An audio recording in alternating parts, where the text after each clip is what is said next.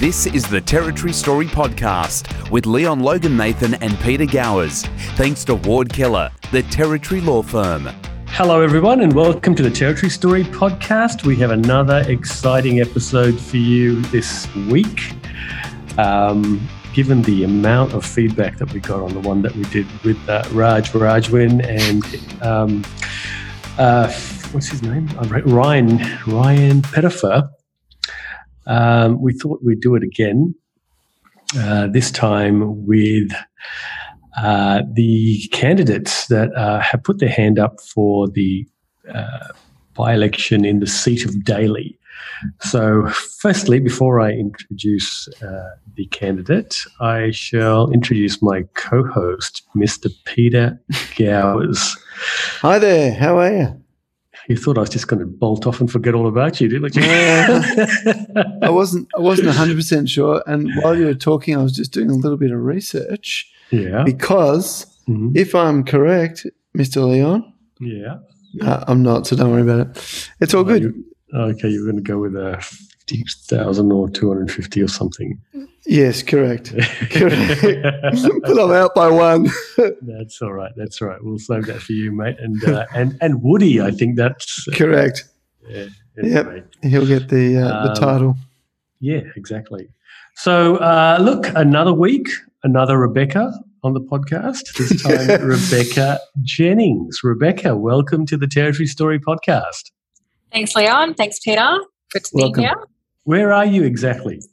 I am currently on Goulburn Island, and I understand that's not in my electorate. It was a it was um, a work trip that I couldn't postpone any longer um, with the COVID. Um, you know, insecurities, I guess, with travel. Um, I really needed to get over here and meet with uh, my project partners on one of my projects for work. Um, it had been postponed for some time. So I am mm. here for 24 hours and then I will be back on board in the Daly. How do you mm. get to Goulburn Island?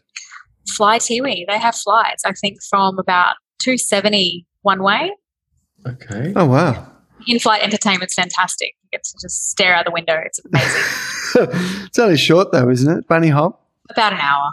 Oh, that's uh, that's substantial. They couldn't oh, give I'm you an iPad or something? Yeah. No, uh, no electronic devices allowed to be on during the flight. All right. So is is the main town Warruwi? Is it? Yeah, Warruwi is a small community. It's very it's very very nice here. Everyone's very very uh, friendly and happy and relaxed. Um, it is a small community, so um, there's not too much humbug, and you get to just enjoy uh, it while you're here. Any um, COVID stuff going on there in terms of um, mask wearing or any extra protocols? Well, I know the Northern Land Council have um, set up more restrictions for permits. Um, I think starting, I think this week or next week, um, everybody still has to wear a mask on the plane and check in. Um, but it is quite a like like I said, there's a small community. Everyone's mm. quite spread apart. It's quite easy to to, to socially distance oh, nice. Um, in a big area. So it is, and stunning sunsets. So I don't know whether that's COVID friendly or not. yeah, I think so. Right. Well, uh, that's a really intriguing um, little segue. I mean, uh, yeah, I just, I mean, I don't know much about the Northern Territory uh, outside of Darwin, uh, the main regional areas. Uh, so to talk about, you know, things like Goulburn Island, just to me is really fascinating. And the first thing I'm wondering is what's what's the crabbing and fishing like? It must be amazing. Uh, well, the, the fishing's really, really good mm. uh, when you when you can get out and about and approve to fish. Um, but my I, well, my dad has fished around here up the rivers and everything with a permit. Don't worry, don't stress. Um, and he the pre in previous years, and he thinks the fishing is amazing. So oh wow, I I believe him. The yeah, everybody here believes the fishing is amazing. So part of my project is reviewing, um, I guess, indicators for healthy country, and this is a a great little spot because everyone's saying everything is fantastic and yeah, everything's yeah. healthy. So Oh, that's good. Um, yeah, it is good. it, is, yeah. it is good in comparison to other areas. Yeah, absolutely. All right. Well, Rebecca, we, we completely forgot to, because I mean, we're not professional on this podcast, figured out. So we completely forgot to actually introduce you uh, in terms of your um, candidacy. You are the uh, independent or an independent running in the by election for the seat of Daly. Is that correct? That is correct. Yes, independent. Okay, okay. So we'll get into that in a bit. But uh, what we do on the Territory Story podcast is we like to get to know our people. So, first of all, can you start with where were you born? Yeah, it's easy. So I was born in Darwin. Um, I grew up in Berry Springs. Um, my parents still also live in Berry Springs, as does um, my sister. Um, I moved back to Berry Springs. Um, so I lived there for, for 18 years. I went to Berry Springs Primary. I went to Taminmin High School or college, now it's called. Um, yeah, just a kind of classic, classic rural Darwin bush girl, I guess. That's probably the best way to put it. I've been I've, I've played soccer for the Litchfield Football Club for over 15 years. I did have a bit of a hiatus while I went away for studying. Um, I've been on the committee for five years now. So I'm currently the secretary and sponsorship coordinator and play as a senior women's player. Um, yeah, I guess that's probably the broad sort of what it, you know, who, who is Rebecca and where is she from? Um, and what about your heritage? Where does that go back to? Oh, I'm just a classic um, Australian European sort of hybrid going on. So my parents, my mum, um, so my mum grew up in Alice Springs, um, and her her family is both from New South Wales and then also from Austria. And so her father actually grew up in Hermannsburg, um, ah. outside of, of Alice Springs there as a boy. Um, so that was quite quite some time ago. So you can imagine the pressures of um, an Austrian young, you know, teenage boy moving to Hermannsburg in, in Australia after the World War. You know, it's quite quite hectic. Mm. Um, and my dad grew up um, in South Australia uh, on the coast. Right. But English heritage, just a, a, nice little little mix going on. I do have. Mm. Um, I do have a nice tan though, and I don't know if that's from the territory sun or Although mm. it's more natural. So it's not fake tan. Just, just it's fake, no, it's not fake tan, everybody. okay, and uh, siblings? Yeah, so I have a. I, I'm the eldest. Um, I have a younger sister, and she um, just celebrated her son's first birthday, which is great. So it's my mm. first first nephew. Um, so that's really really good. And I also have a younger brother who um, also lives in Darwin. Right. So very Territorian then. Yes. And so when you finished school, uh, you said you went on to do some study. What, what, what did yeah, you Yeah. So I I did choose to study interstate. Um, so there was a few few things going on in regards to selecting the correct uni- university. I guess I really really wanted to study um, a double degree of some sort. You know, in the spaces of you know either commerce or economics um, plus environment with a blend of sustainable development. So I did choose economics and sustainable development at Curtin University. Oh, in Perth. Um, yeah, okay. so I moved to Perth. I, I started studying that, but the sustainable development aspect of it was very, it was too um, artsy for what I had anticipated. So I actually changed over to environmental science and economics. Um, and then I, you know, they hadn't actually had it at the uni at the time. And so I negotiated with the staff um, to still um, proceed with that double degree. So I was the first person from Curtin University to to graduate with that with that double, um, which was exciting. When did you uh, finish that? 2014, is that right? Okay. 2015. 2015, I think I, uh, was the graduation ceremony. And that was for a um, five year degree or something, was it? No, so I finished, I, I started in 2011. Oh, okay, four years. So I started in 2011. So four years, which is which is the normal double. Um, and then I, I had worked for the Department of graduate position, worked for the Department of Agriculture. I had been working in hospitality quite heavily, managed restaurants and bars. Uh, really, really enjoyed it. I do miss hospitality quite a bit. Um, I'm a bit of a people person, I guess at times. Mm-hmm. Um, yeah, and then I then I got a job back in the territory, which is really great. So I moved back. I jumped at the opportunity, moved back, um, and then I did also take up um, an ongoing master's, as as I'd like to call it, because it is ongoing for, for work. So I'm studying a master's in tropical urban and regional development, uh, which in hindsight was probably what I should have studied as an Ah. undergrad, but I had to make that journey for myself. Hmm. Hmm. And uh, and and so what do you and so what have you been doing for the last since you graduated? oh, just hanging around, you know. Just that's no. Work- Um, As you do. Um, so, um, you know, I, I got a job with um, an organisation. I don't know if I should say it. Um, working with in, Indigenous rangers across the top end. I was working with joint management down in Timber Creek for some time, for about nine months. I think my contract was in the f- uh, initially, so that was really, really exciting working down through Timber Creek. And I worked at, oh, well, at with the Judbarra Gregory National Park, Flora Giwining, um, which is 90 k's west of Katherine, and then Tjuwaliyn, uh, Douglas Hot Springs. Um, so they all had joint management projects there. So I worked throughout that region and travelled throughout the region, meeting everybody, um, managing managing those small projects, and then moving on to just kind of general ranger program management. Um, in a sense, had uh, was the training officer. You know, we worked with funding and career development opportunities and partnerships. Um, and you know, it's it's all those. You know, it all seems really really small at the time. You know, doing feral fire weeds projects with the rangers or small training projects.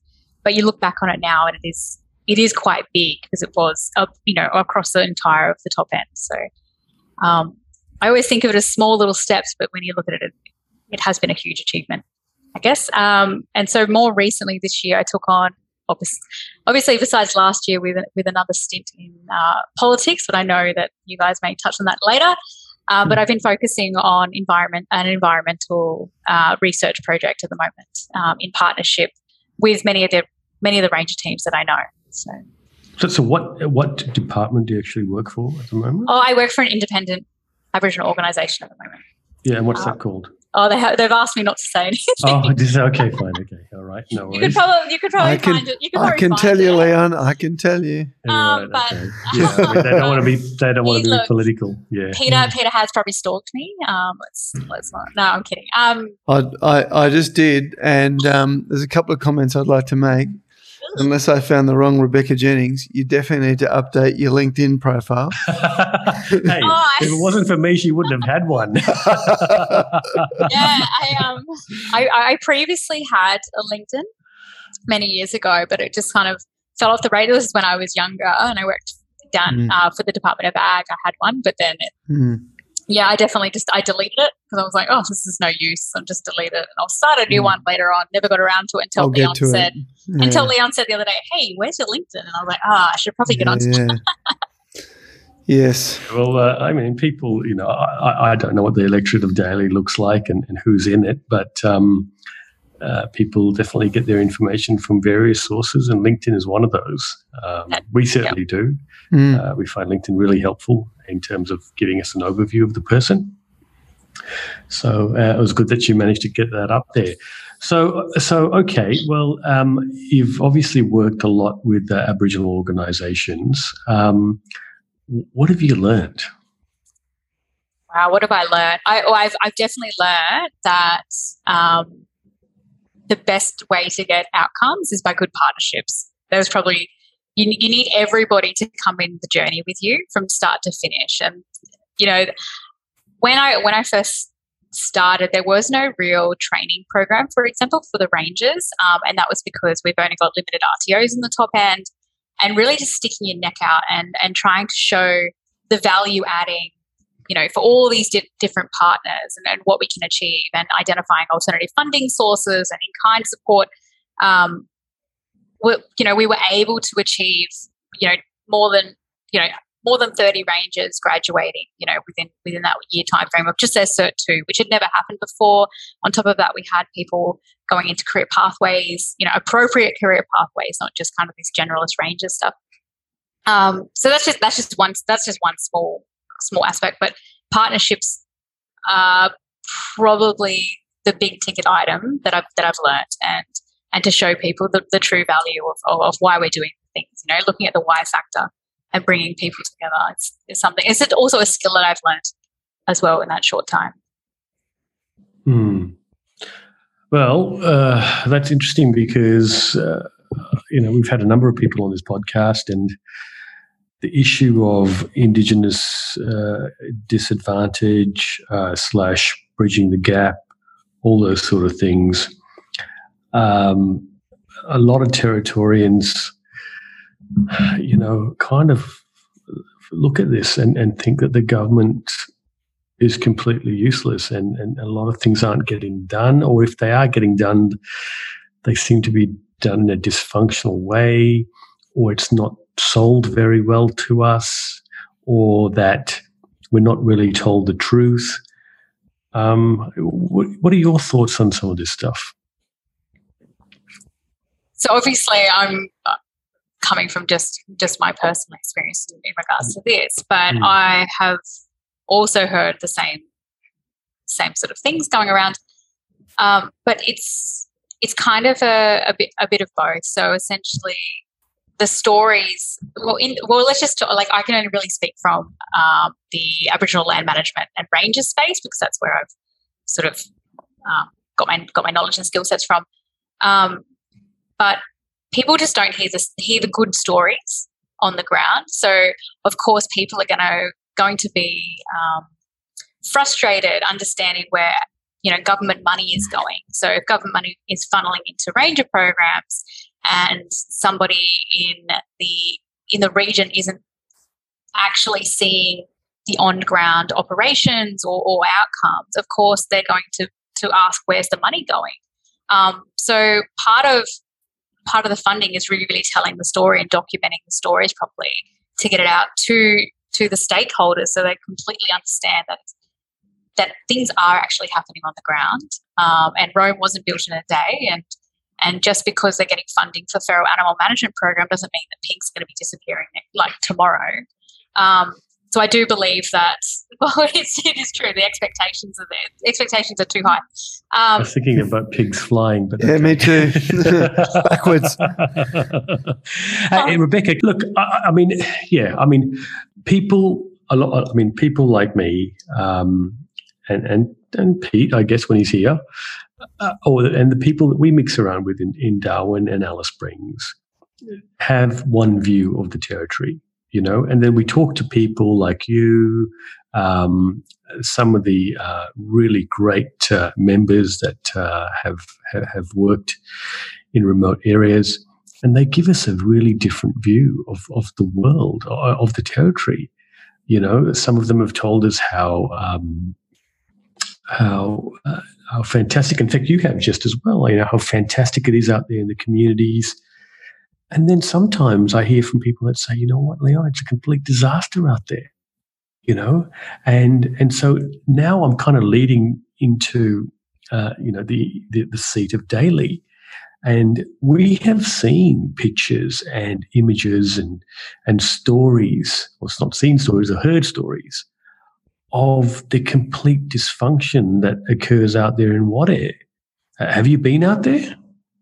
So yeah, so I, I, think that that is a really, really tricky space. Talk to um, us about to that. talk well to talk to people about because there there is no one solution. But you know, Wadeye in itself, you, you look at the location location of it, and it is one way in, one way out. Um, you know, it's quite a young population as well of of, of not just Indigenous people, but also young young professionals or tradesmen working out there. It's isolating, um, you know, in comparison to other communities that aren't just in and out. They're you know they are directional, um, or, or there's opportunity to, to travel multi-directional. Where Wadeye is isolated, and I think that in part causes the frustrations um, within the community, but with the government and uh, non-government agencies as well. You know, it's high costs. So again, I, I don't know the solution to that, but you know, is putting you know is putting more and more uh, resources out there to to an area that uh, there are no industries or there, there is no there's no way moving forward. You know if, if it was a huge like tourism town or maybe there was a mine or if there was you know some other industry out there um, you could understand the reason people stay. But a lot of the a lot of the um, things i hear is that people go to Wadeye because there are people in Wadeye if that makes sense is um, so whether the, you know, I guess that you just you just really really need to look at are there alternative um, options for people that maybe don't want to live there, but that's they live there because the services are there. Um, Geez, that's amazing, isn't it? Isn't that an amazing admission, Pete? You know, people live there because the services are there, and that's the thing. That's the thing, Rebecca. You know, yeah. Uh, and this is not because, uh, and you're right. These are difficult conversations to have because you're scared when you're talking that you're going to be labeled racist or something like that. But the reality is, a lot of money is earmarked. And I, I use the word earmarked advisedly because, you know, just because it's earmarked doesn't mean it actually gets out there. Yeah. But a lot of money is earmarked for, you know, a number of, of, of um, Aboriginal communities and you know a lot of resources that go in there in terms of health and education and that type of thing yet i ask myself almost on a daily basis what is the end game with all of this mm. you know what are we expecting and listening to you and rebecca one of the great things about having someone like you on the podcast is because you're unaffiliated you don't have to carry a party line you don't have to yeah. say things because that's what you're supposed to say to get elected. I mean, these these are the conversations that really resonate with our audience. Uh, and and I can tell you that for a fact because I got so much feedback from the podcast we did with Raj Rajwan because we were asking him questions that you know we, we knew that he wasn't telling the truth about.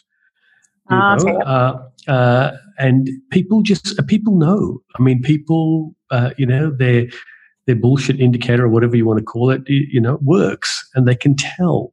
And, and people are just sick and tired and fed up of the major political parties, uh, not just in Darwin, but, you know, in Australia, uh, that just don't give us a lot of choice because they're all there towing the party line, mm. uh, telling us what uh, their um, polling says they, they should be saying. And it's just crap. We don't want to hear it. We want no. to hear people like you say things like, you know what, people go to whatever because there's people there and there's services there. Because the next question is, well, should there be services there? Because I have seen the Wadeye swimming pool with a giant crack in it, right? From someone throwing, I don't know what in there. And it just, everything seems to be destroyed.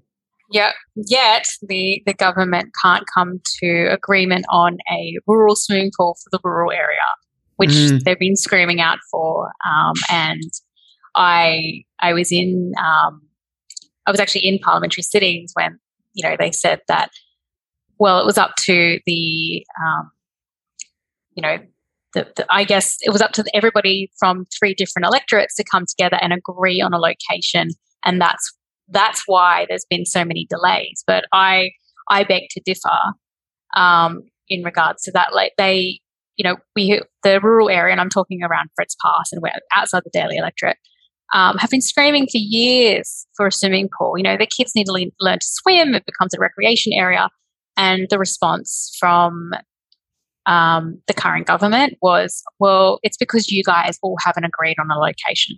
and you know and mm-hmm. then obviously we see resources being put into into areas and then being uh, misused and abused and we're all left in the lurch going but we've we've been asking for this for years um, mm. so so i agree do we need to be putting resources in areas do we need to keep throwing resources at yep. areas that don't need resources and I, they, they I, may I'll need it, be, but that they may need it. It's just a question of, uh, you know, are they, you know, are they capable of using but if, it? but if the same services were provided in Batchelor Say, where there mm-hmm. are tourism opportunities, there are more job opportunities on the pastoral stations, there are small mines surrounding the area, uh, it is closer to, to bigger services. And so for people that are maybe younger, maybe uh, a bit disconnected from country, um, you know, if there were services that, that were that were in a more um, viable spot, I guess, a more accessible um, spot, you know, would they move? And so, obviously, uh, the current government, you know, in the budget, in the in the last in the last budget, um, huge amounts of, um, I guess, what was the term you used? Promised or uh, money? Earmarked. Yeah, earmarked. Um, earmarked for Wadeye, yet no mention of, uh, you know, Berry Springs or, you know, Darwin River or, or anything, or Batchelor even. So um, that's really, really frustrating when all these other areas are being left in the lurch, yet we're spending so much money on on transit costs, on um, you know resourcing costs to, to a remote community, and like that's not an offense to anybody that lives out there or, or any of the people or anything like that. But we've just really got to step back and have a look at it. Is you know is there a more efficient and better use of resources, and and can we can we provide these services in more areas so that people are encouraged to move into those areas for sustainable development and growth, uh, and, and so it doesn't break the bank. Um, I, you know, the, I, I, oh, I was just going to say one more thing is that you know we, you know, I I'm I'm under thirty. Um, I know a lot of tradesmen. I guess is probably the like you know tradies and everything like that that I grew up with. And the common thing is, oh, we want to go work remote because we're going to make heaps of money. Mm. Yeah. You know, that to me is like, you know, it, I guess that's that's that's the mindset, but that's not how I guess the mindset should be working. It's, yeah. is that I'm going to go out remote and make more money, and then they go out there, money, you know, prices increase, the government throws more money at it, and it's, it's a cycle. And um, Yeah. I just think that there should be more efficient ways to deal with this these sorts of issues. So tell me what uh, what do you know about Wade? Uh, No, sorry, not Wade. Sorry, the the um, the, uh, the the the seat of Daly. What what do you know? What, what towns it encompasses? Yeah, so it so this is it's a very unusual spot in regards to um, accessing it and, and very different. So um, from Timber Creek through you know so Timber Creek through to uh, Flora River. Um, so and and all the communities in between, but north of the Vic Highway, um, and then it skips Katherine and then starts just south of Pine Creek, um, and then also east of Pine Creek, it captures a slight little little bit towards Kakadu, moves up through. You know, you've got um, Emerald Springs, Hayes Creek. You've got Daly River region out to Wadeye, You've got Batchelor, Adelaide River, uh, Livingstone, I guess Darwin River, Berry Springs, um, out to Dundee, and then also you know, Litchfield National Park and uh, Mandorah, Wagait Beach, and Belyuen. So it's quite a large area. So, w- what electorate's Katherine part of? Why would it jump that? Um, so Katherine's part of the I can't remember the name of it. I think it's just Katherine Electorate, isn't What, what's the point of jumping it though? I'm I don't know. I'm not, I'm not sure. I, obviously, it's a populational population Yeah, thing, but population. the issues. But if it starts south of Katherine and goes above it, why wouldn't it? Oh, it's west. So it's start, it's kind of west. It's kind of and then it kind of kind of Katherine has this like kind of little half circle, I guess, and then it Righto. pops back up through to Pine Creek, and so it's kind of western top end. Yeah. um, okay. if you think of it like that. And I guess some of the things that are that are affecting, I guess, Daly North affect Daly South, but Timber Creek really, really seems to get left in the lurch, and and Right. that's that's problematic, and that's because of resourcing and accessibility, and obviously advocating for the for the region is hard to do when you can't. You know, it takes you six and a half hours to get there from yeah. from Berry Springs. And so, how are you meant to um, support the people of your electorate when, when you're so far away and it costs so many resources? Um, where I think they would be better suited into another electorate purely because of the similarities. You know, similarities with the country, similarities with the you know the type of tourist tourism's there and industries that there that is there. You know, it is quite different in comparison to the Daly uh, north, Daly north. I guess. is Yeah, yeah. to describe it. All right. So, Rebecca, why is Rebecca Jennings running as an independent for the seat of Daly? What's inspired you? So I obviously have an interest in in politics and um, you know and am community minded. Um, and what so when when Ian you know said, "Oh, I'm going to resign," actually this actually started way last year. I when when I um, when I did my other political stint, I thought, you know, this is probably you know I do live in town at the moment. But this is probably not where my heart lies. Hmm. Um, you know, I probably should have ran for Daly in the previous, you know, in the, in the actual election, um, in the previous one. Yeah, when when the, the sitting member said, "Oh, I'm going to resign," uh, you know, I had people jumping at me, Rebecca, you should go for it. And I thought, you know, I I, I would really, like to do it. Um, purely because I've lived and breathed in the area. Like I have, I have grown up there. I have worked throughout Western Top End in the Daly Electorate for some time. Um, my, you know, my heart and soul is there. I feel comfortable being there in comparison to to other parts of the territory, which is very, very unusual. You know, I, I just have a sense of place to the region and I have a sense of responsibility to the region. I've watched it, I've watched it change, albeit it's been a very, very slow change. For example, the Litchfield Park Loop, you know, was first pitched to, oh, I know, first pitched in like 2004. Um, you know, I wasn't, I wasn't even a teenager then. So, you know, 2004, it's only just been finished. So these types of things, like I've seen it change, but but slow. I've watched Berry Springs dry up the other year, which broke my heart. Um, so that's probably the main reason why why I jumped to this opportunity. And whether I win now or or not, um, you know, I still want to be advocating and being a voice for the Daly because there are so many small opportunities or, or, just really basic projects that need to happen in the area to make it more equitable. And it's frustrating watching it year after year be the same. You know, the the entire my entire childhood, Finn Road was uh, was not bitumised, you know, or it was to the creek. And then as soon as, as soon as I went to university, they bitumised the whole road because because of INPEX, obviously, but they bitumised the whole road. Um, and then as soon as I went away, someone they got approval to build a pub, and I was like, you know, I was there for eighteen years. Mm-hmm. 18 years and nothing happened. I worked at the Litchfield pub or the Darwin River Tavern. You know, I, I worked on, on fruit farms and everything like that. And, then, and at the shop, I worked at the shop for three or four years. And then as soon as I, as soon as I left, they built a pub and I, you know, but that's it. They, you know, they built the Berry Springs shops there, which is, which is good. There's just no, there's no connectivity. It's sort of just ad hoc. It's again, it's just ad hoc planning and it's very frustrating. Um, and so there are key projects that can be completed through you know state local and federal partnerships and just you know like we were just talking about this with water you know that give these regions equitable resources you know and then you encourage people to, to move there there's no point again developing an area such as southport where you've released land of 2000 to 4000 meters squared many many years ago promising, oh, you'll get water infrastructure, and they still don't have water infrastructure. You know, and, and that puts so much pressure on the homeowner. How, or, you know, if they were lucky enough to have, to have a previous bore, any new young person that says, oh, it's right by the river, I'll buy it. Oh, there's no bore. Oh, there's no septic. You know, these these these really simple things, and I just it's frustrating to watch it happen so slowly and um, so unfairly to the region. So that's probably one of the uh, biggest reasons why I put my hand up. Uh, have you been to um, Wadeye? Previously, yes. Yeah, you've been there. Yeah. So I've also okay. like why? oh, because I'm just looking at a map of it. It's like pretty much at the end of the electorate by the look of this. Yeah. So oh, I haven't been there. No, not in this campaigning. Yes. I haven't had a chance to go out there yet. Um, yeah, but you've been there before, though. Yeah. So and um, so some of the um, smaller communities around as well. Okay, like what? Like Peppimenarti and all that? Yeah, Woody Cuppadea. I can't even see that one. What a great name!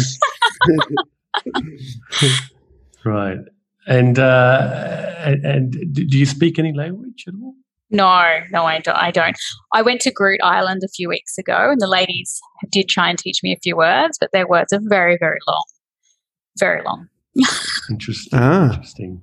Yeah, I must. I must actually try and find this guy, Pete. Um, we we had a guy once come to Ward Keller and give us a um, uh, a lecture on Aboriginal languages. Yep, it was amazing, fascinating, really fascinating. Yeah. Um, okay, so uh, Lake Bennett is that part of the electorate? There is no, I am not too sure at the moment. Hold on. Okay. You've caught me off off guard. Yeah, it's a big test. I know. well, now now I'm going to look incompetent.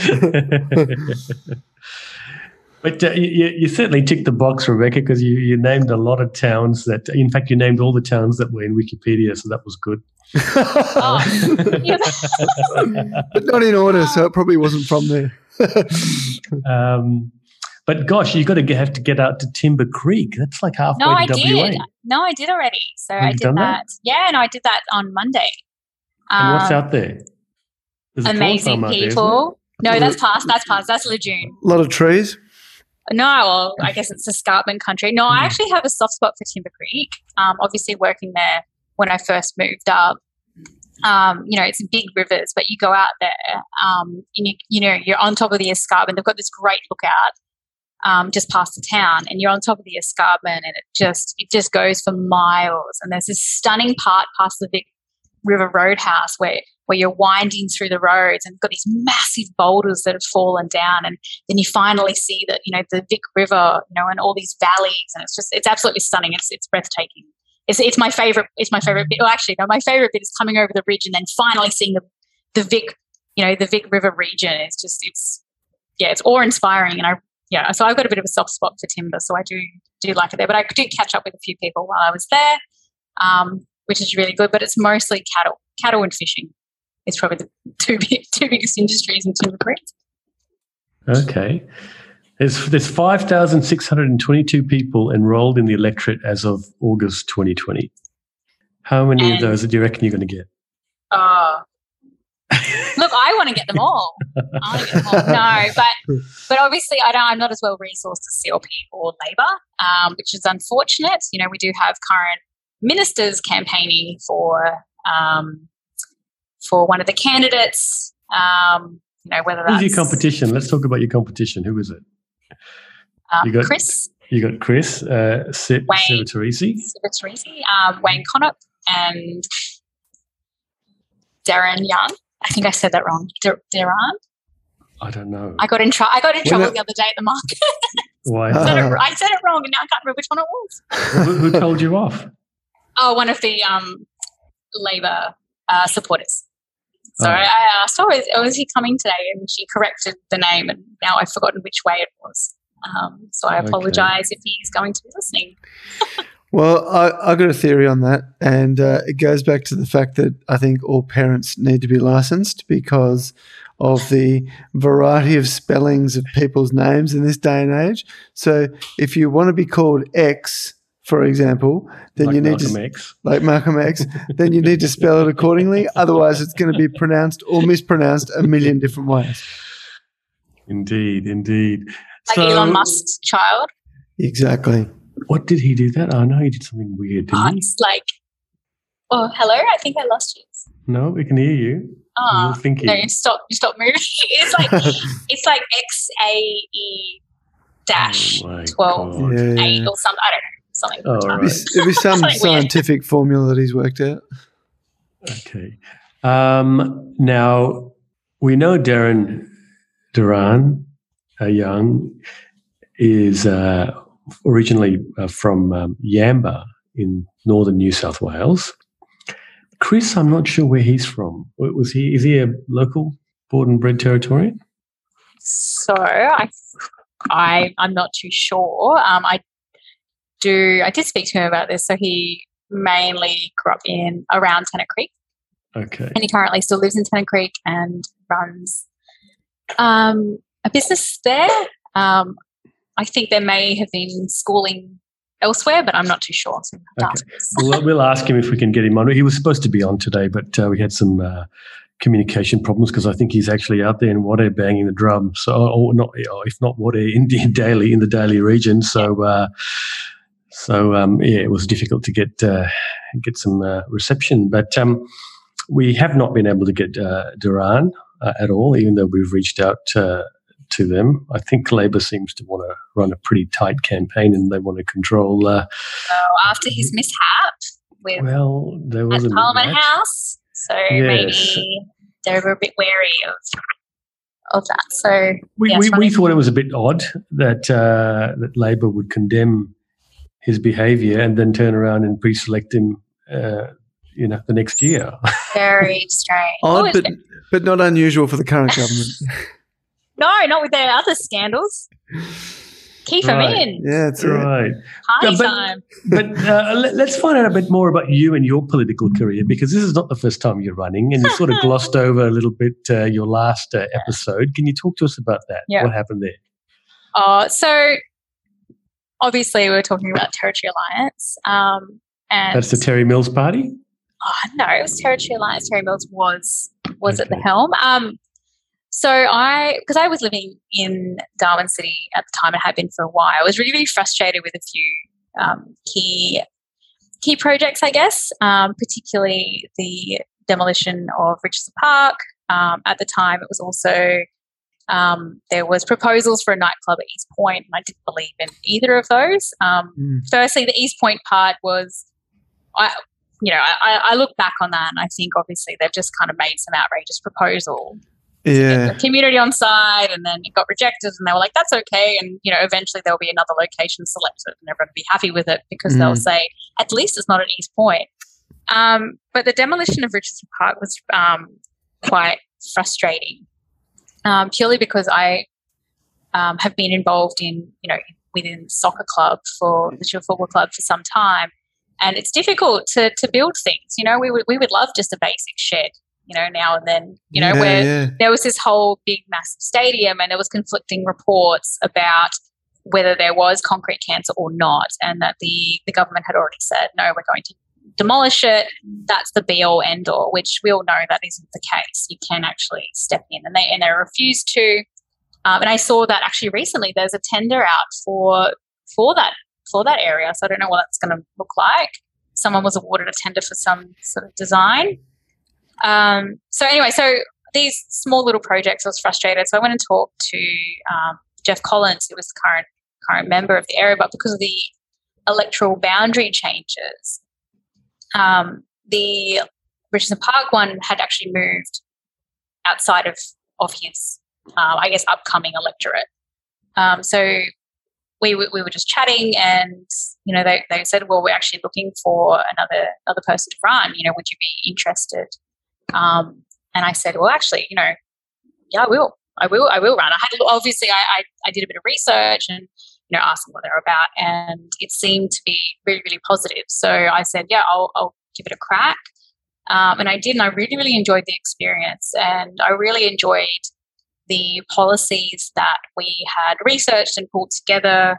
Um, you know, they were a very, very supportive team. It's unfortunate that the media really grabbed us and and shook us a lot.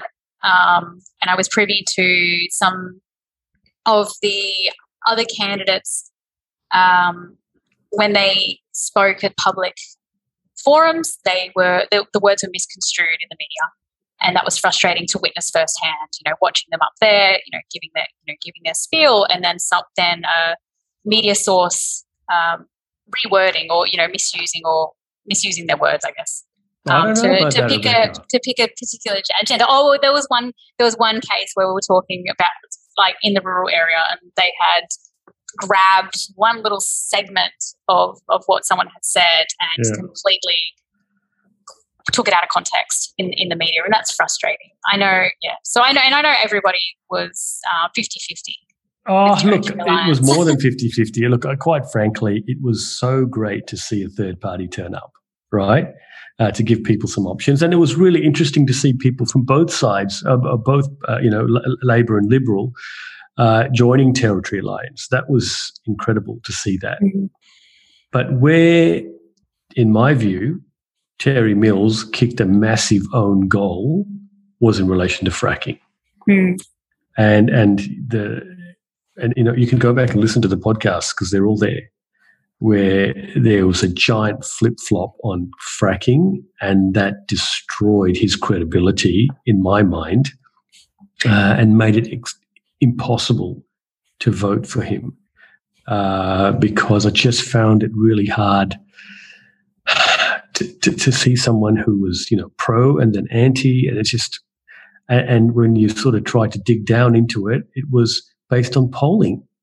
Yeah, I guess they were just trying to use data to really push something. But I also want to say that Labor was anti fracking. Yeah. That won them the, the, election, and then they flipped, but none of their supporters. Well, I, I look to be fair to Labor. To, to, be fair to Labor, I'm not sure that they were anti-fracking. They basically said that they needed, to, you know, it was subject to actually studying it, didn't they? Oh, that, well, that well they did the peppering. They did the pepper inquiry, and yeah. you know all the recommendations are there, and they just kind of going ahead and getting investments anyway from the feds and, and who knows where else. And and putting the money into more research for fracking. And that's where the biggest environmental impacts happen is when you do all these all these exploration, you know, in really highly sensitive areas, which is really unfortunate. So I'm I personally don't think that um, unconventional fracking should should go ahead purely because there there isn't an industry anymore. There isn't an industry for export. Um, you know, and you know we you know we we in the Northern Territory we have such beautiful natural resources. And you know we're, we're, i think we're too short-sighted in thinking about you know how can we get, make money now? Um, where if we want to you know you look at the rest of the world it's developing very very fast. Natural resources are declining quite rapidly. Um, where we have opportunity to have you know future tourism or, or, hold on to those other resource opportunities i think we should. Um, particularly when there are other options you know, we're just talking, I'm just talking renewables. There are other options that we could be invest, investing in um, and subsidizing over fracking. Um, and I know that that is a hard point for a lot of people, but that's that's my so, my, so you, my opinion. But you say you're against unconventional fracking. Is there a conventional fracking? Yeah, so there is. So there is conventional fracking, and you'll see them in the gas fields all throughout Australia, where they where, it, where it's pretty much just drilled down to a well. The well pumps up gas. Bob's your uncle. Um, where the other one is frac- actually fracturing the rock um, perpendicular to to the piping and and breaking the rock apart and pumping you know heaps of you know chemicals and you know they say it's water but then it's all the extraction of the water then they've got the water has to be sitting out in the open in you know, in, in the wells um, you know so there's all these other issues with it and I just don't believe in that when we're, you know, we're, we're, I feel like we're behind the times when we're looking at the rest of the world and the rest of Australia. You know, the public is screaming out for more renewables or, or at least more sustainable um, energy options, and yet we're so. And also, we're looking at it from just a kind of exporting factor. We're not even looking at it for um, consumption within Australia. We are looking at export, and you know, when we're when we're competing with places like Qatar and everything that have these huge gas reserves, you know, there's no point. There's absolutely no point because we're just not. It's not economically viable for us to screw up our environment when that is our probably biggest resource in the territory, and that's why people come to the territory. They don't come to the territory to hang out at monsoons. You know, they, they come to the territory to. to well, I beg to differ. No, oh no, that, just no, because they I'm go kidding. and hang in monsoon doesn't mean why they flew up. It's not the only reason. but um, uh, but are you saying? I mean, where has fracking gone terribly wrong? So, I well, I guess there's all the reports over, you know, in America in particular. Um, there are reports in New South Wales where it's gone terribly wrong. Um, they aren't local, and I understand that. And you know, you've got, you know, I guess different landforms that may react differently, but because the reason I'm asking, I, and yeah, I'm not no, trying to sort of put you on, I'm not, you know, creating a, uh, like, I mean, uh, you know, I, I, I, don't have, I'm not a die in the ditch kind of guy over, about this issue, but I do like fact based or scientific based, uh, uh, you know, analysis of, of, of, things to come to, deci- to decisions like this. Now, Gerry Wood was an independent for many, mm-hmm. many years. And he's, I think, from, you know, the, legend was that he, he spent his own money to go over to the US and, and have a look at this issue on his own and stay with people that were in the industry. And he came back and said, Look, I think this is fine. I mean, if anybody was ever going to stand up against something like this, I would have thought it would have been Gerry Wood. Mm. So, so, this is what I worry yeah. about, Rebecca. So they they've done studies, and if you like, obviously there there are plenty of anti and pro fracking, like you know docos that are out there, and you know I, I've also been interested in regards to the the risk, but I just think like even just like a four percent risk, you know, it, the risk is that that it becomes such a huge issue if it happens, and I think that's that's what the issue is is that if it was you know if the risk was higher but the impacts were low you know, you could kind of look at it that way. But the, the risk is low, but the impacts are, are enormous when they actually do go wrong. Uh, and I think that's that's the issue, particularly when we've got so much water insecurity happening around the world as well. You know, why are we still pumping you know, precious water reserves into things like this, only for them to be put into, you know, tailings dams and everything like that, and then pumped out to sea, you know, or just not being not being able to be reused. Um, so that's that's my reasoning is that the, the impact is so great if it actually happens that I don't think it's worth the risk. I just think that we should be asking, well, the governments, and I talk about state and federal, should be subsidizing and investing in, in alternative uh, energy resources. I do believe in solar, and I understand that people, you know, throw throw their arms up and you know you've got to clear to do to do um, solar, you know, to clear all this vegetation. But you know, I think that's you know a more viable industry than than losing you know um, you know enormous amounts of water reserves that we just really can't afford to lose for the future. Hmm.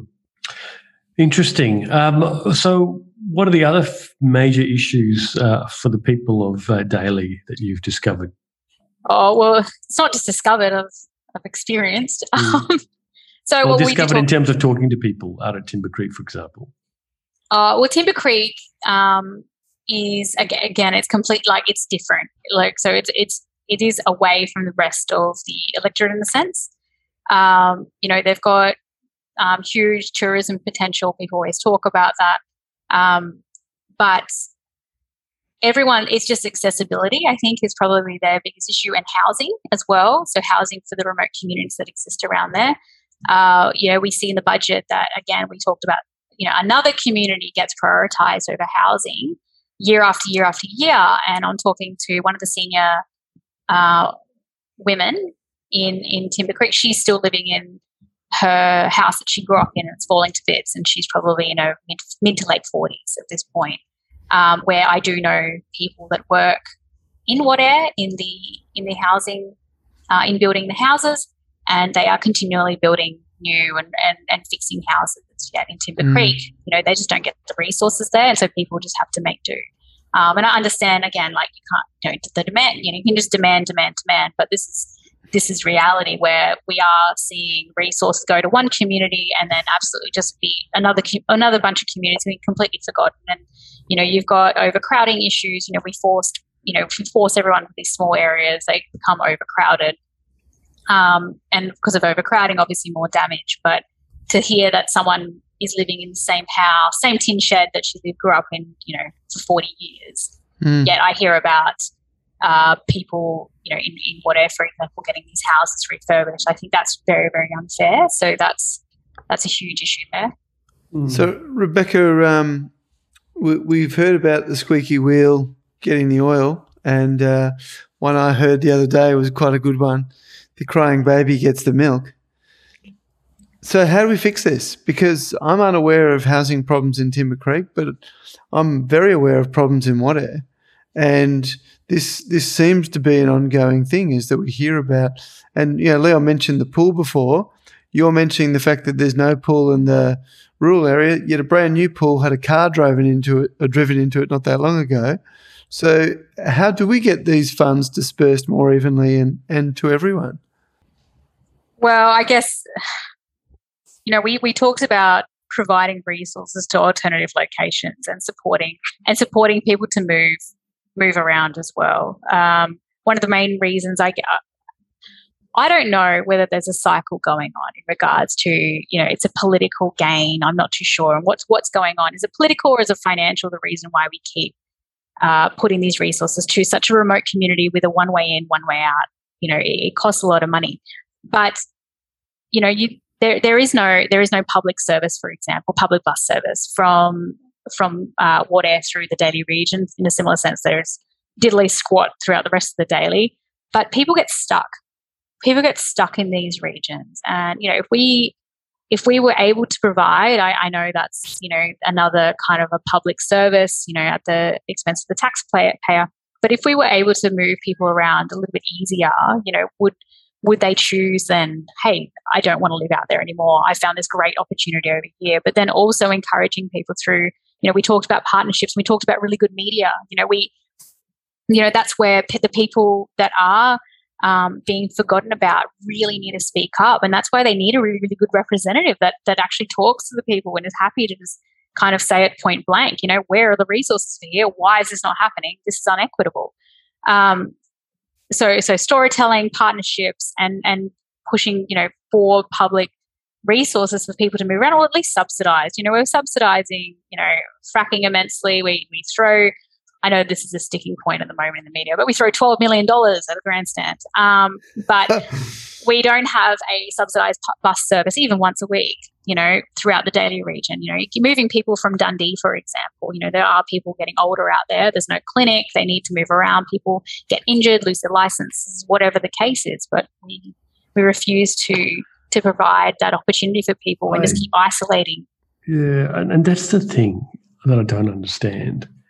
And this is going to sound completely conceited, but you know there are so many, and Pete could talk to this perhaps. Uh, there's so many towns in, in in rural New South Wales and possibly Victoria even that have just closed shop uh, because there's no population and and the government's not prepared to um, to subsidise it to service it. Yet here we seem to bend over backwards trying to do exactly the opposite of what it, seemingly the rest of the country is doing. I I don't know why. I can't. I, mm. I can't really like it's, it is obviously not just a one simple answer. It's you know years and years and years of um, kind of cyclical cyclical weird behavior um, yeah. between governments and people.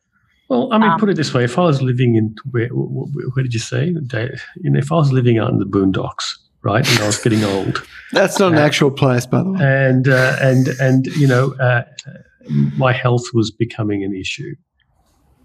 Then the logical thing is to, you know, what I need to be near a hospital, or you know, I need to move. Ah, no, I love this discussion. So, yeah, please be logical. Have you have you seen, well, not only that, have you seen the availability of houses in Darwin?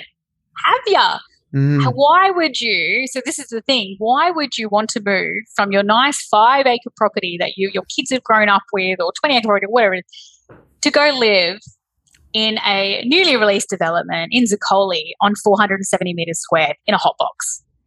Okay. That's you know, big, you nearly want to put you want that's to put a big block at, 470 in Zuccoli, Rebecca. yeah. Okay. Sorry, 350 more. You know, to a real estate agent. Um, Look, um, why would you want to do it? Because you've got to at some point make a choice, right, between uh, have, living out, uh, you know, on a big block, or living close to where the amenities are. Hang yeah. On. No, and I I agree. I know I do agree, but I also think that the government do not have appropriate development opportunities in the Northern Territory. People want, and, pe- and this is one, of the reasons why people move away from Darwin, why people don't invest in Darwin is, you know, you know, you've got you've got Gunner sitting there and Ludmilla on his, you know, what fifteen hundred meter square block, you know, thinking, oh, life's great. You've got the people in Nightcliff again with huge, huge properties because they've been able to afford them. Yet you've got the disadvantage living in public housing, one bedroom blocks, block of units that are, you know, falling apart. Or if you're a, you know, new young couple, you've got to buy in Zuccoli on 470 meters squared for $550,000. You know, yeah, Rebecca, Rebecca, I need to stop you right there. Okay. and, and, and look, I mean, Pete can, can chime in whenever he feels like. We have had five years of recession.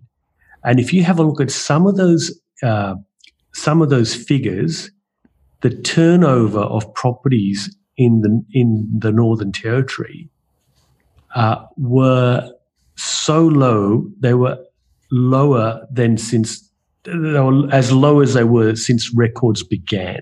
Mm-hmm. Right? Uh, as as an owner of property, you would have been hard pressed to sell your house for more than you paid for it uh, over the last five years. Yeah, in, in the last five year period right? Uh, renters were were price makers. Uh, you know, real, uh, uh, renting a property, you could virtually name your price um, for five years.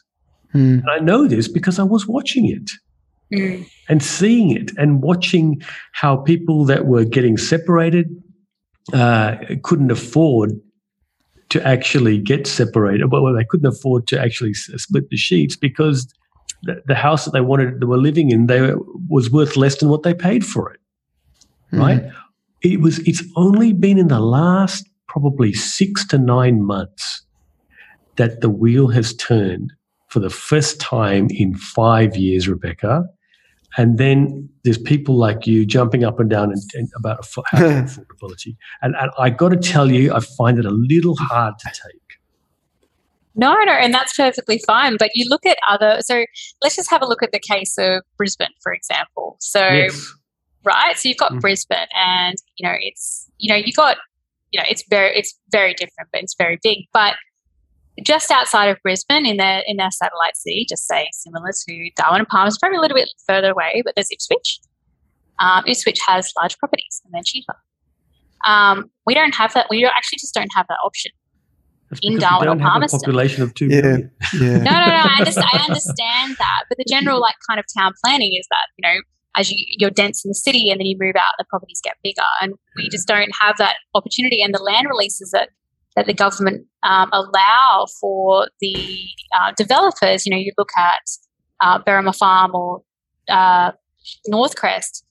You know, people people were complaining about that. They just said, you know, we're in no man's land, and they're, they're tiny block houses. There's no trees. The reason, you know, and so people just don't really want to invest there, so they, they opt to rent, even if at higher prices in, in what nicer are you talking places. about? They ran out of land. no, they did. They did. They were sitting on land for a long time during this recession that I'm talking about, and then most recently, Pete, am I wrong? But have they run out of land there? Yeah, uh, in terms of what they've developed. Yeah, well, that's only a very small percentage, of course. But the, the other thing that I that I really want to point out here is the the point I reckon that we've all missed to right now is the fact that you're talking about people who've got options to move. Yeah, true. There's a massive percentage of the Northern Territory they don't have the option. So if you say, "Oh, I've got a health problem, I'm going to move from the rural area to Nightcliff or whatever," that's fine for you and me. But I don't know what the percentage of people who are on welfare in the Northern Territory is, but it must be the greatest in the country. And they can't just up and leave from Wadeye and go to, you know, Katherine or wherever it is that they might think is a better place. No, no, but you, I, I understand that. But you're talking about the movement of people. It's not everybody's got the choice to move in the Northern Territory. No, Peter, and you're absolutely right. So I apologise that we were going completely off track, and we could argue about that all day. Mm. Uh, and and so, what are you saying, Pete? So why are they in the situation they're in? Well, look, I, I can't speak you know exactly as to why that is, but the point that I, I was I was listening to both of you talking, and we got suddenly into affordability and Zuccoli, which Sorry. is great. No, no, you don't have to apologise because it, it's a it's a relevant conversation in terms of town planning, in terms of what the government's done with land releases.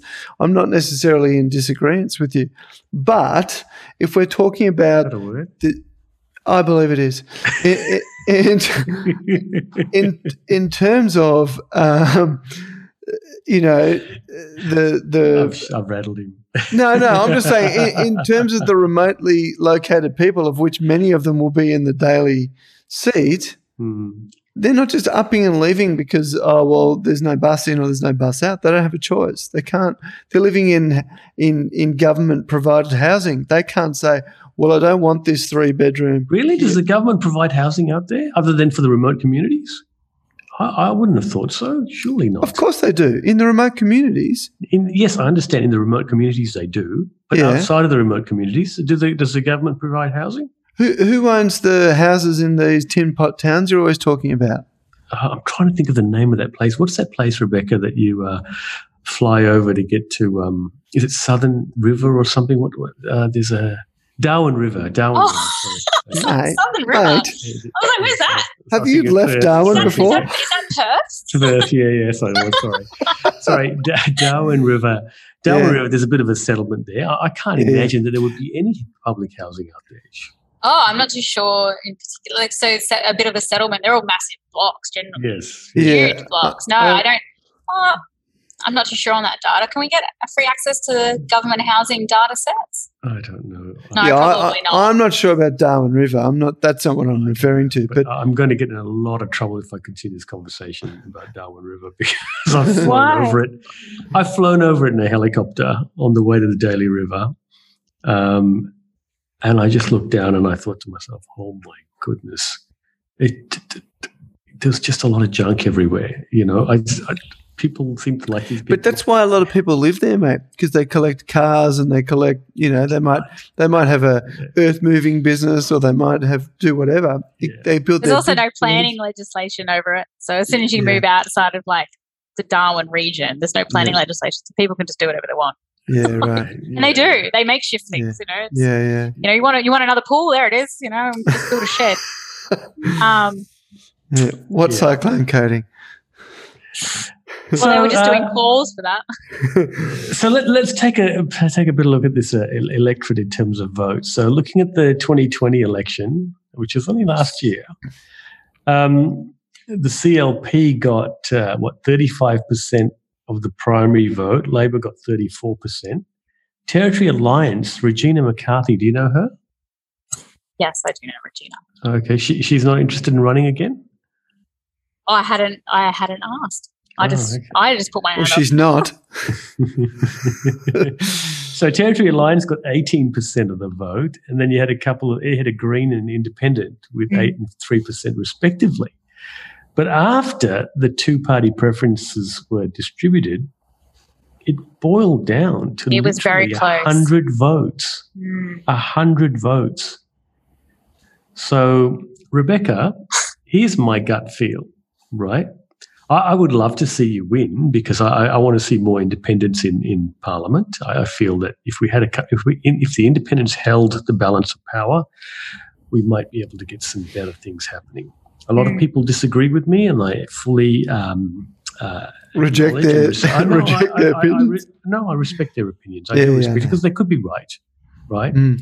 But I feel that uh, you know when you've got things like um, uh, the Privileges Committee not functioning functioning uh, correctly because of, of the numbers, Mhm. right? Uh, we, we, we are, we're in a unicameral parliament, which means we've only got one house. Okay, so whoever's the government of the day calls the shots, and there's really no checks and balances as such because you can just ignore the opposition, which is what seems what, what seems to happen a lot of the time. So I would love to see some independence hold the balance of power. That would make the government far more lean, far more accountable, uh, and we may well see some great things. But Rebecca, unless you are an absolute miracle worker, I just can't see you winning uh, this uh, this seat with the, the the the stranglehold that the CLP and Labor seem to have over it. Yeah, no, and I, I completely understand your reservations. Um, I would also like to see me, me in, and more independence in that, in that, that same sense. Um, but it is true they, they pump crazy amounts of resources into into these elections, and you know, as I said earlier, is that you know I've seen the Labor candidate campaigning with you know five or six ministers at a at a poll at a polling booth, waving waving you know on the corner of my road, and I'm thinking you know, is this volunteer? Did they fly them all the way from Alice Springs just to do this, or is there actually other Mm. business here? Um, so I really question it. But obviously, I don't have those types of resources. All I have is um, great podcasts like yours and, and social media and getting out out and about, and and I guess proving myself. And I think that's one of the reasons why I put my hand up was to to really try and prove to myself whether I would have the support. Um, whether it's verbal, um, but then also getting to know, you know what, what, what are the issues. And I seem to be relatively um, on point in regards to, you know, in my, you know, I, I did do a media release and I, I had the brochures, but the main the main concerns that that I've had um, and also been talking about prior to me, you know, put throwing my hand up are, are generally generally correct. So I think that's good, and I, I just really really hope the people of Daly um, take it take a step back and really look at what what their options are because if you go with a Labor candidate, guess what? All your budget's already in one area. It's nowhere else. What's going to happen? It's not going to change. Okay, so we flip to the CLP. Well, they're so they're so they're very very concerned. Um, you know, there's been um, other issues in the media at the moment with the CLP and uh, in, over their over their membership and you know worry you know CLP is in crisis and and everything like that. But again, Chris isn't from the region. He's going to have to work his his butt off to, to build partnerships and really, really understand the electorate a bit more. Um, but again, are they going to be too concerned with just fighting back seats from Labor? Are they actually going to to step up and, and do something for the electorate? Again, that that could result in no, and because they're not government, they have hard and then they have no influence over over well, very minimal influence over budgets. So you know, unless they bring a, a partnership to the table that Labor are 100% happy with, they're not going to get anything. So whichever um, candidate you choose in that way, you know, they they both will need, if either of them get in, will need to actually know the electorate and actually speak up and demand what's right. And if they if they're not going to get that in the budget, if they're not going to get the support of government, at least be willing to to undertake the feasibility studies, put their neck on the line for partnerships, you know, build build it up in their in their own rights without having having to influence the government. I think that's why an independent is necessary in the area because with the two other options, I just think they're still just going to be left in the lurch. Mm. And if I'm no mathematician, but uh, if you can snag all of Territory Alliance's votes, plus the two independents from last time, you're neck and neck with the two major parties. So it's pretty easy. All you got to do is get those how to vote cards out there. Yeah, well, that's that's also another tricky issue, I guess, when you're given the wrong advice. yeah, so let's talk about that, Rebecca. Yeah. What's going on there? So, well, so obviously, I've been I've been travel I travelled around to Timber Creek and, and Pine Creek and Adelaide River and met up with some people on the road trip, and I've been trying to coordinate uh, my very very very small team of of full time working supporters. Um, and I needed to get how to votes to the uh, remote mobile polling um, team, I guess. And I knew that so my how to votes came in a little bit late, and that's that's my fault I guess. Um, so one day late. And so I called on my way back from Pine Creek um, and said yesterday, and I said, look, I know I've missed the first run, which was Belyuen, and I've possibly missed um, the team going further south. Um, but, you know, is there opportunity for me? Can I meet the team with my how to vote when I get back into town and drop them off to them at the early mobile polling? And the person at the electoral commission said, "No, no, you're not allowed to go to the early poll, the early voting." I said, "Oh, well, you know, I've just missed Belyuen, but they're heading out to Dundee and, and Bulga tomorrow. Um, like, I can meet them, or if it's not me myself as a campaigner, can I please get somebody else to to meet the team on the road because I did miss the run?" And they said, "No, no, just drop them in at the electoral commission, and we'll make sure they get them the mobile teams." I thought, "Oh, that's brilliant." So I coordinated someone picking up my how to votes and dropping them at the electoral commission. So, and I was I was a bit kind of shocked that I wasn't allowed to campaign at mobile polling, but you know, in a similar sense, at actual you know during election time and at early voting centres, you're not allowed. So I thought, oh well, maybe they've just sort of put a ban across the whole thing, and you know, it's easier for them to say no because in some of these areas they are communities, and you know, I guess it's you know they just would prefer everybody just to have um, you know, access to be able to vote without being humbugged. Uh, and then so on Facebook this morning, I did see uh, Labor campaigning at Dundee, and I was really confused. And I, obviously, I had not changed my work commitments. So I kept my work commitments because I thought if no one's going to be campaigning, that's fine. My how to votes are going to get out there, no problem. And so I called them and I, I called the electoral commission and I asked, how, um, so my the advice I received yesterday was that we weren't allowed to campaign at mobile polling. Um, and they said, no, no, you are. And I said, well, that was the advice that I was given. So I didn't change my work commitments. And obviously, I've missed the boat because I'm not going to be able to get out to Dundee and, uh, you know, in, in, time. I said, but, um, you know, that's, that's really unfortunate and it's quite upsetting that that's the advice I was given. And so, you know, give me a second. I'll just go and talk to someone. So she's come back and she's um, apologized profusely and said, Rebecca, I've, I, have got to let you know as well, your House of Votes didn't get to the mobile polling team or the mobile voting team. They just went to the early voting centres. You missed you missed out on, on getting your how to votes to, to the team. And I said, well, that's why I called yesterday. Mm. So I can meet them with my how to vote so that we didn't miss the Bulga and the Dundee and the Adelaide River run. Um, and they, they just said, we're really, really sorry about this. Um, you know, is there, is there a way that, you know, you can get them to them? And I said, well, there was yesterday when I, when I mm. could have, I could have driven back from Pine Creek. yeah. So I could have driven back from Pine Creek and, and picked them up and dropped them at the mobile team. At, you know, I could, I would have dropped them at midnight. I wouldn't have cared.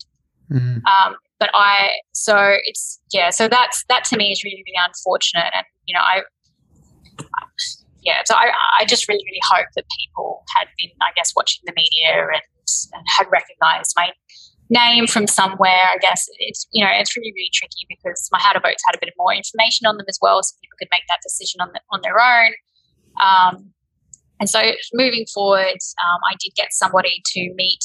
So obviously, all my how to votes have now gone to the early uh, voting centres at Coolalinga um, and in the city, but I because there was no how to votes um, out in the rural area, what I had to give them for the Adelaide poll, uh, Adelaide voters, Adelaide River voters, is uh, just my flyers with information, and there is a how to vote with the flyers. So it's it's very it's unfortunate that I've missed you know, a few a few votes mobile voting centres because of misinformation. It may at least give you a precedent for some sort of high court challenge down the track.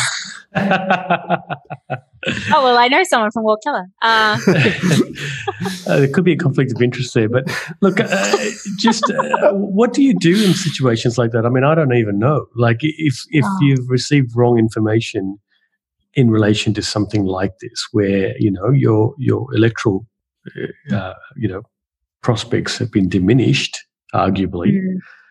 Um, is there any kind of recourse that you can get? Uh, well, I'm not too sure on the steps I can take to to review this. Um, if it is, if it does become very close, you know, and and I don't win, I guess I could use it as grounds for, you know, I, I don't know 100. percent I did um, speak to somebody about this today, um, but to rectify the issue is just try and pump out some social media, get in contact with everybody I know in those areas. Um, I guess it's a bit of a learning curve as well. You know, I should have, you know, been hundred and ten percent prepared. And I guess with just little old me and my little little full time team that all have jobs, um, you know, and that's that's quite tricky. So you've just really got to keep a cool head. And I'm like, I was very cool about it. Uh, am I frustrated and you know Mm, a bit pissed off? Yes, yes, I am. good. Um, but there's there's like. Am I a bit? I don't know. Maybe that's. Mm. I'm, I'm probably very pissed off. It's probably more Yeah. of a word, Yeah, but good. you've got to you've got to keep a cool head because otherwise, you're just not gonna. You're not gonna. Ha- it's not gonna do anyone any good in this sort of Mm. situation. So, having to coordinate um, things from from Goulburn, um, it worked out well. Um, I think because I had then called the electoral commission several times, they did divert their team back through Berry Springs Mm, to pick to pick up the flyers, where I assume that they would have done the Litchfield, the new Litchfield Loop, um, heading from Bulgol through back through Batchelor out to Adelaide River would have been a little bit more of an efficient use of their time, but it's only a half hour difference really if you take the Berry Mm. Springs route. So, it's government money, so don't worry about it. oh, exactly. Um, I got a question for you. You've mentioned social media a few times. So, are you doing any paid advertising on social media? I've tried, Okay. and I, I like this. Ha- I don't know why I keep getting rejected. Right, I've done all the right things. The political, you know, Yeah. disclaimer. I, you know, my my bank details are correct. Yep. The the license has been uploaded, so I really don't know what's going on there. I keep just getting rejected, and I've asked Mm. Facebook for more um, information, and I have been Yep. have, no one's responded. So it's quite frustrating. So I I'll put, can't. I'll put this out there for anyone. It's not just for you. I mean, uh, it's for you in this conversation. But um, I would have thought in this day and age to be very, very efficient, and and not all that uh, financially sapping way to do it. Um, some sort of use of video with paid ads behind it would be the way to go. And um, yeah, if if you wanted to learn how to do it, then uh, let's have a chat later because I'd, I'd be happy to help you and guide you with that, as I would anyone who's interested in getting the message out there. I just need you to troubleshoot why mine's not working because I've, I've done it before, and I Yeah, yeah. don't know why it's Happy not working. to. at this point. But look, since um, post Trump, um, political advertising has been problematic, um, but that doesn't mean you can't do it and you shouldn't be able to do it. Um, so yeah, let's let's have a chat later because um, it, it would be a brilliant way to get your name out there for this type of purpose. Good on you, Yeah, Pete. and I, Yeah, just try and do the right thing. The best. Thank you. I don't hear that often enough. So, look, I do want to ask you this question. Um, you last ran in for the seat of Fanny Bay, right? And now you're running for the seat of Daly. Now, Fanny Bay is just a question of literally walking around and letter letter dropping, right, or letter box dropping. Really easy. Get up on a Saturday morning or a Sunday morning when it's nice and cool, and just walk around and drop letter, drop uh, pamphlets off into letter boxes. What do you do in Daly? How do you campaign? Oh, that's that's the beauty of knowing people, I guess, throughout the whole electorate, um, and being able to make connections through those people, whether they vote for me or not, is a completely different thing. Um, but I guess that's the beauty of it, and it's you know I think it's more valuable to make those connections with people and get them on your side particularly when you're campaigning like this. Like you could do letterbox dropping in, you know, the smaller towns, Timber Creek, Adelaide River, Batchelor, Pine Creek. Um, but you know, there there is a large uh, majority of people that live on uh, rural and bigger blocks. I guess you know you've got pastoral stations and stuff. You can't access them, and so that's where and fortified. knowing people and fortified, yeah, with dogs. Well, yeah. Mm. Um, I so go to Palmerston, mate. do that too. yes, fortified with dogs. yeah, but uh, but in you know bush blocks, so th- that's a huge risk, and you see you hear it all the time as well with uh, like you know just on community pages, it's people going.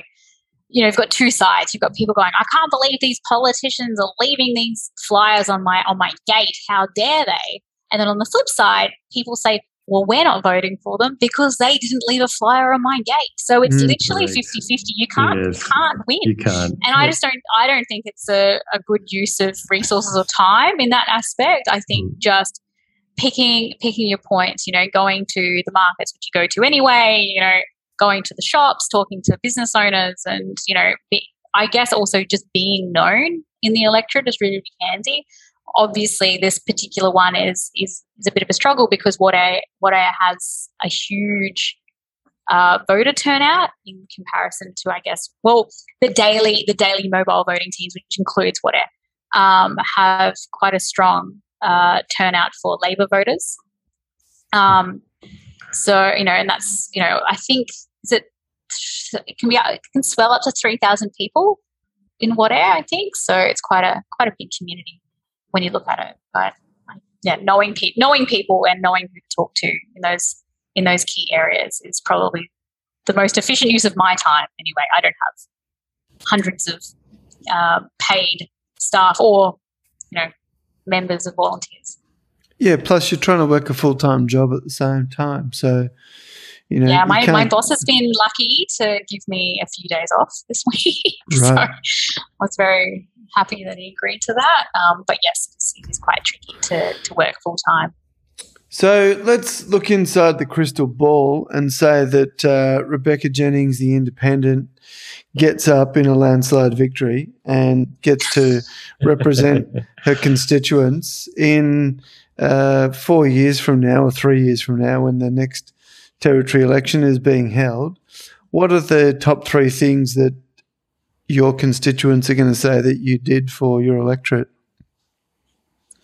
So I would I would hope the basic public services. So some form of uh, you know we talked about the transport, move, being able to move people around, um, find you know finding viable ways to do that. Um, another, and I don't know the the application of this because obviously three years is not not a huge amount of time um, but identifying alternative uh, recreation areas. So I have been talking to people in the areas. You know, we've got hunters, we've got fishers, we've got four drive enthusiasts, um, but we've also got land owners, landholders that are frustrated with people accessing accessing their blocks and, and trespassing. But then because there are no identified areas for for these activities specifically in the in the region and everything's just relied upon crown land there is also misinformation about what is Crown land and what isn't Crown land as well, mm. you know, in comparison to like, is that Aboriginal land or is that Crown land? And what are we able to do on these particular lands?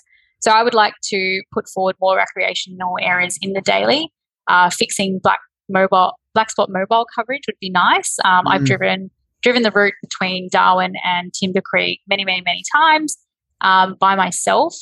Yeah. Um, and the, the particular concern is the Katherine to Timber Creek stretch, and then obviously beyond to Kununurra, where you don't have mobile coverage until you hit uh, Timber Creek, and then only when you hit there do you get Telstra.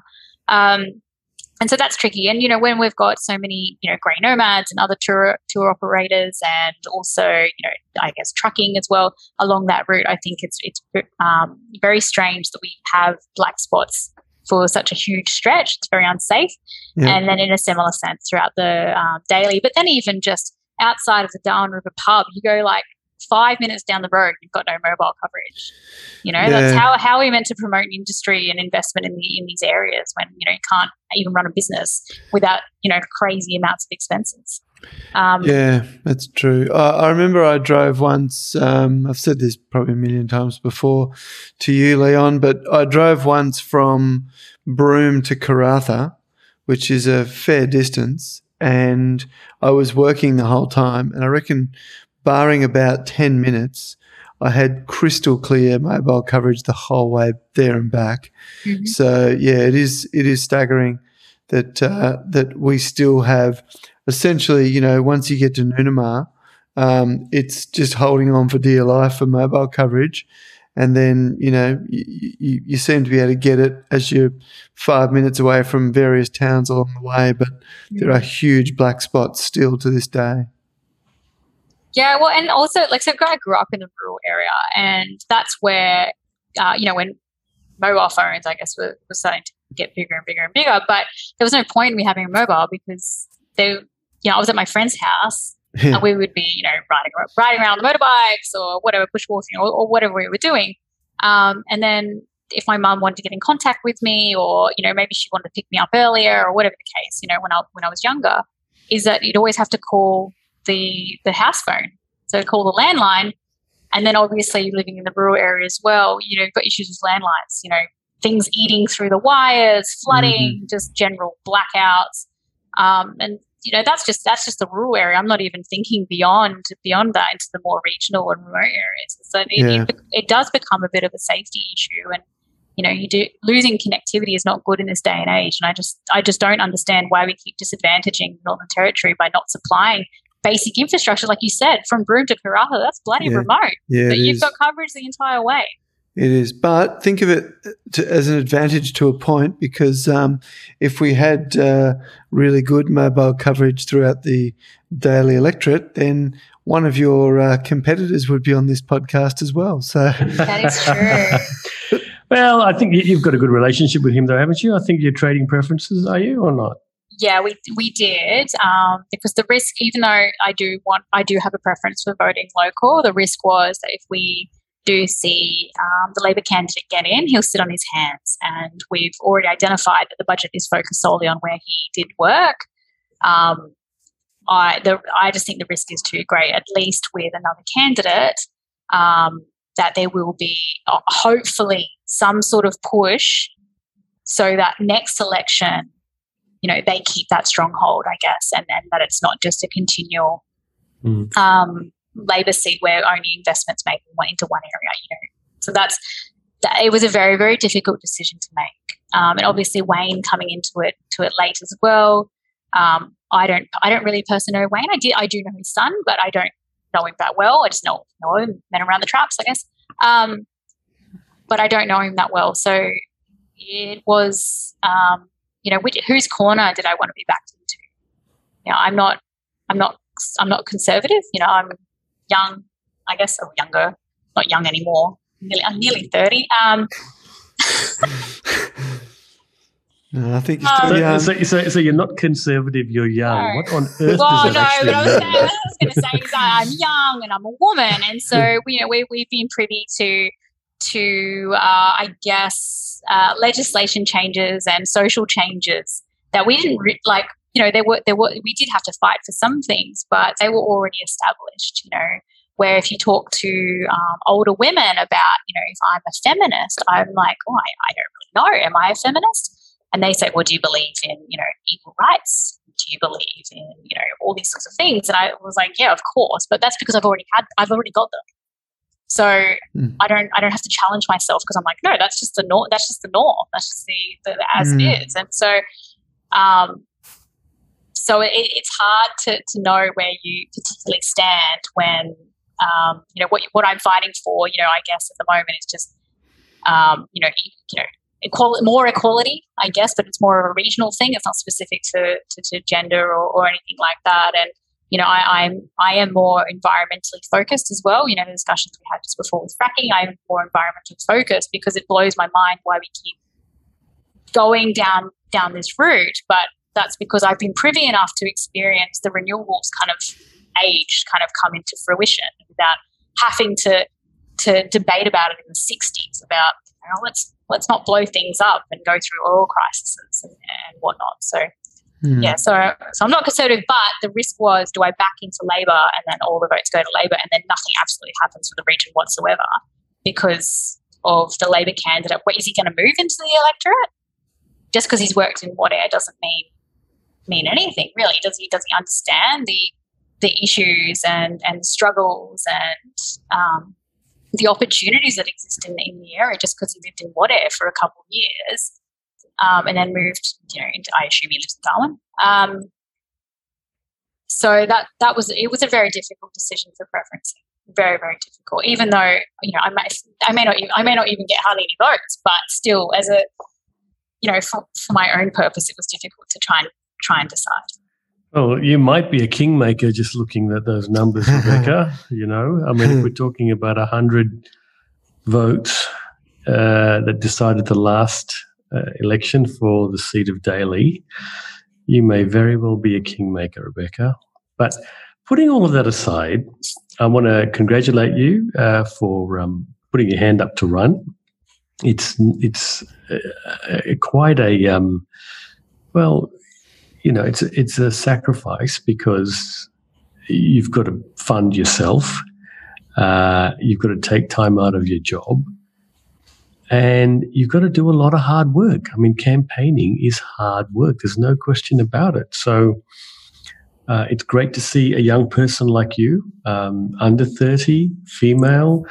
Uh, I mean, all those things, I think it's fantastic. And it's a great uh, tick for democracy to see that happen. And I just uh, it'd be great to see more people, um, more young people, stand up and take charge because there's a lot of old people that have been around far too long that are still hmm. dabbling in things that they should just go out. I should have retired years ago. Yes, exactly. so, so thank you, thank you, Leon, and I agree. And you know, we look at um, the recent Litchfield election. We've got young Andrew Mackay going for council. I know it's not, I know it's not uh, territory um, but you know, he's going for council, and he went for mayor as well, and that's a really tight game for mayor at the moment in Council. But it looks like he's going to get up as councillor for the Central Ward, and he's only in his mid twenties himself. Right. And so, and mm. rural went to Min. I actually went to school with his older brother, so it's good to see. I really, really hope there is a bit of a bit of a change um, happening. But you need you need people to be visible. Like my, you know, I, you know, you need to see people doing it so other people mm. can go, hey, I can actually do that as well. I'll put my hand up. Um, mm-hmm. So fantastic. Yeah. Hey Rebecca, when you went to Taminmin, did you do um, animal husbandry? No, I agriculture was uh, not my favorite subject, but that's probably because in year eight we had to clip a lot of the goats' toenails, and it's oh. really disgusting. um, so you've got to clip their toenails, and then because you're only 13 years old, yeah. and you know the teacher's guiding you, and you know you make a little bit of a mistake, and yeah. clip them too much. I even tried to raise chickens, and we had to incubate them, and they kept they kept dying of unknown reasons, and even the teachers were like, "We don't know what's going on. We're sorry, Rebecca. You have another one." COVID. Wouldn't it be so bird flu? Well, bird flu. That's it. so I just, I don't, I don't know. Maybe that was just, maybe that was just me. Because in comparison, my sister really enjoyed agriculture, and she ended uh, up adopting um, a, a, rooster, and he lived until he was about eleven. So that was quite wow. impressive. Have you been vaccinated yet, uh, Rebecca? Uh, first one. I've got to get my second one soon. Oh, good. So you, you you're not an anti-vaxxer then? No, I'm not anti-vaxxer. No, not at all. Good to um, hear. Um, I, don't really want to have that discussion. um, it is not, no, because it's it's quite a um, it's quite an interesting. Yeah, it's quite it, yep. it is it is contentious. Well, um, don't let them push you around. That's as simple as that. It shouldn't be contentious. Don't let people like Leon push you around with getting vaccinated. No, it's not. It's not. It's a question of, of, of, of a public good, Pete. No, I'm, I'm kidding. Yeah, yeah you know, you know it's that. A, right? It's a it's a public good, and Look, it, unlike religion, where it doesn't really matter, Mhm. you know what you believe in. Um, uh, COVID does matter. Well, well, let me also just tell you something, and you guys may or not, may not be aware of this, right? But we know that New South Wales is in licorice all sorts at the moment, okay, and and Melbourne specifically, rather than Victoria, is as well. Those two states have basically now said we're not trying to stop this anymore.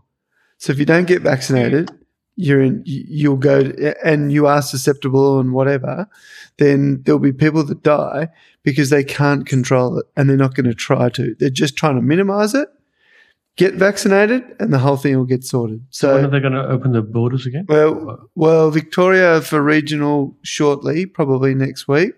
But that that's the uh, that's the interesting byplay at the moment because New South Wales has never been fully locked down, despite what you've seen and heard. There have been certain areas that have been open the whole time, and That that's where Yeah. that's where their issues have come from. But essentially she's gone. So, so, you know, we had this the other day. We had 1,209 new cases, which is the most ever in one day. Hmm. So many deaths. This was the headline 1,209 cases, six deaths, and restrictions, certain restrictions to ease. Hmm. Whereas up until now, it would be the complete other way. So if you don't get vaccinated, you can be anti vax, you can be whatever you want. But if you don't get vaccinated, your life will be restricted very soon because Yeah. you won't be able to travel interstate, you won't be able to travel overseas, you won't have your little flag on your Centrelink thing uh, or on your MyGov account, and you you know you'll have to stay where you are. So the like I I've had pneumonia before, and they've Mm. said that it's like pneumonia tenfold. Like Right. it's horrendous. Yeah. Um, and so I just I personally don't want to risk that. I don't know if my lungs ever recovered. Like I still run around and, and play sport and everything like that. Yeah. and as I said, I'm young. Um, Yeah. But I, I have I did have pneumonia a couple of years ago, and it was it was horrible. It was horrendous. You know, Mm. um, I was so so sick. You know, I was on I was on antibiotics and steroids for two months. Like you know, the, the doctor was like, "You should be in hospital on an oxygen machine." I said, "No, I'm fine," um, which is really stupid. And so having having not gone through that, um, and to think that it's way worse is is just horrible to me. And I, you know, I was a young, healthy, twenty five year old back then. Um, Mm. maybe I was twenty four. Um, you know, to think to think about that and that the the risk of me catching it, I guess I just don't want to experience that again. Mm. And to think why other people that are particularly vulnerable don't don't want to do it. yeah.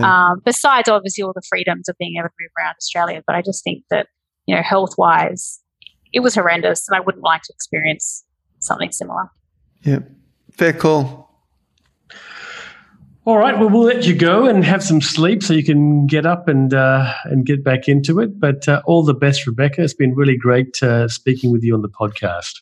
Yeah, it's amazing. Thanks, Leon. Thanks, Peter. Thanks for chatting with us, Rebecca. No worries, and uh, hopefully everybody votes for me because we need the change. We need the change. That was Rebecca Jennings, the independent candidate for the seat of Daly at the upcoming by election on the Territory Story podcast. We'll catch you again next time. You've been listening to the Territory Story podcast with Leon Logan Nathan and Peter Gowers. For more episodes, search Territory Story podcast on all leading podcasting platforms or go to territorystory.com. The Territory Story podcast, thanks to Opie Dennis Digital Marketing, your local digital marketing agency.